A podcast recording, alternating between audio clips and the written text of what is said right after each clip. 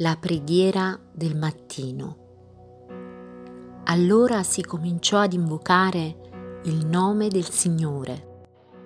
Pace fratelli, questa mattina vorrei condividere con voi un solo verso della parola di Dio, Giacomo 4, verso 7.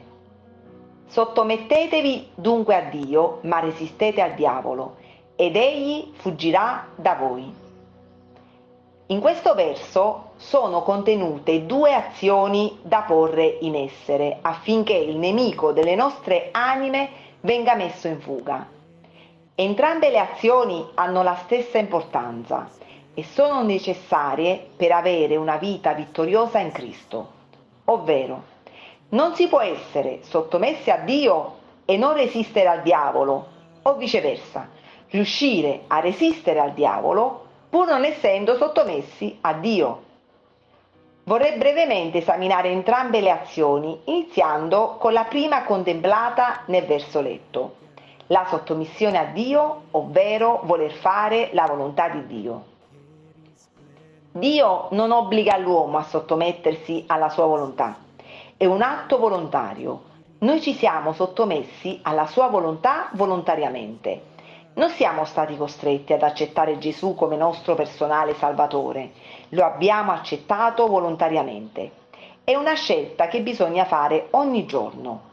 Noi ogni giorno scegliamo di fare o non fare la sua volontà. Ovviamente, per fare la sua volontà bisogna conoscere qual è la volontà di Dio, che è contenuta nella sua parola, la Bibbia.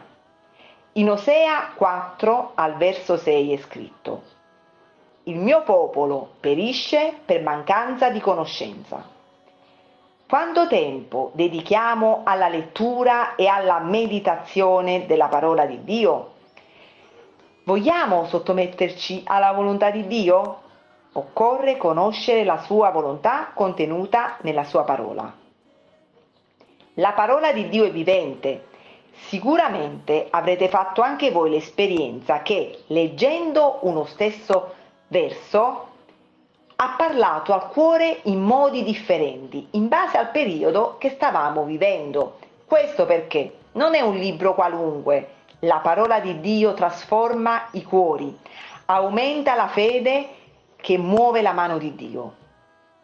La seconda azione contemplata nel verso è resistere al diavolo, ovvero non cedere alla volontà del nemico.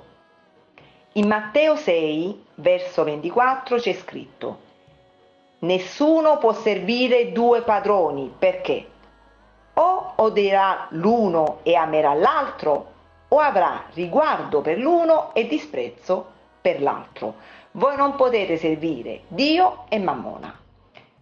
La volontà di Dio è opposta alla volontà del nemico. Non ci sono punti di incontro, non ci sono compromessi.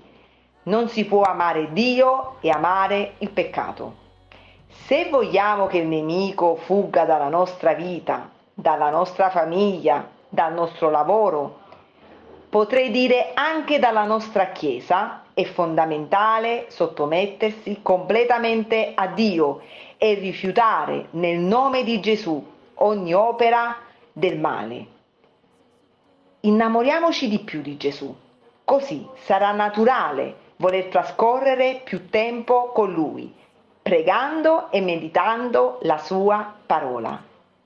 Dio ci benedica. Sia su tutta la famiglia e sui figli dei tuoi figli. Su di te sia la sua grazia e per mille generazioni, sia su tutta la famiglia e sui figli, nei tuoi figli, su di te sia la sua grazia e per mille generazioni, sia su tutta la famiglia e sui figli, nei tuoi figli